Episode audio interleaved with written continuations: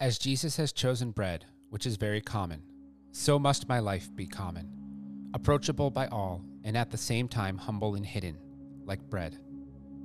Good morning, and welcome to the Catholic Daily Drive. Today is Thursday of the 22nd week in Ordinary Time.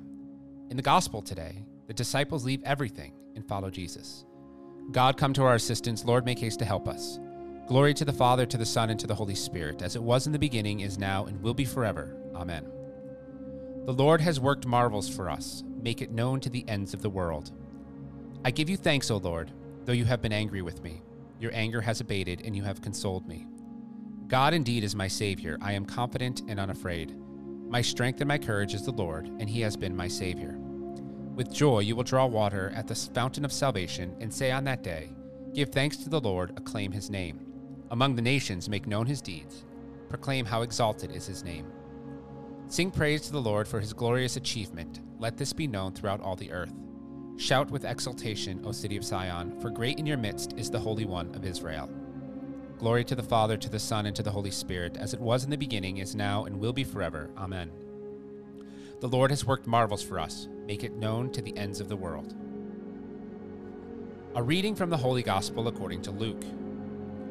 While the people pressed upon him to hear the word of God, Jesus was standing by the lake of Gennesaret and he saw two boats by the lake, but the fishermen had gone out of them and were washing their nets.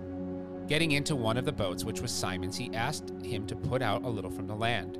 And he sat down and taught the people from the boat. And when he had ceased speaking, he said to Simon, Put out into the deep and let down your nets for a catch.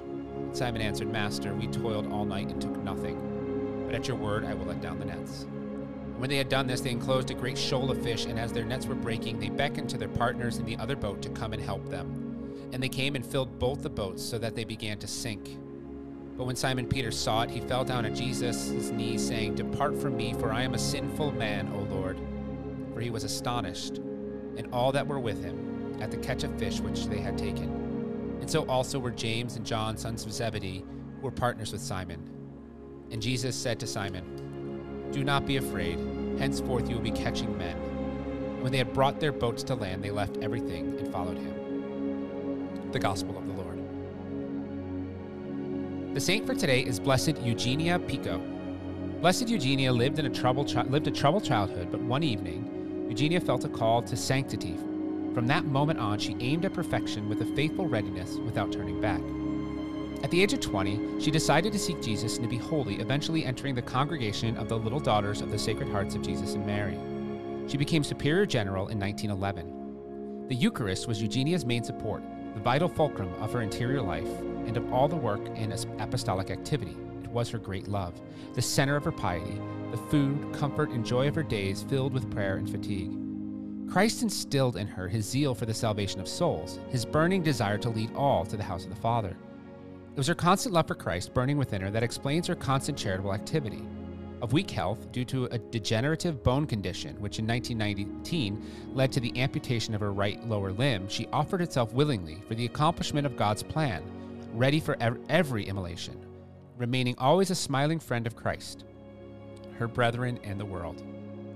This dynamism, which concentrated all of her desires, all of her will on God, this firm resolution to tend to perfection, expressed by a life of mortification, purity, obedience, heroism of virtuous works, living the most humble, ordinary things in an extraordinary way was the climate of her life.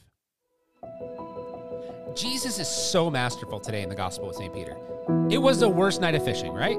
They were fishing all night and caught nothing. That's rough for a fisherman who needs to catch to feed his family.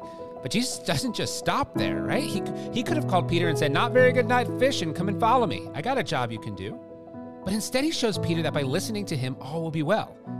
Peter throws his net, and they can't even pull in the catch. It would have been the most lucrative fishing experience of Peter's life. And then Jesus says, Follow me. I love the Spanish here.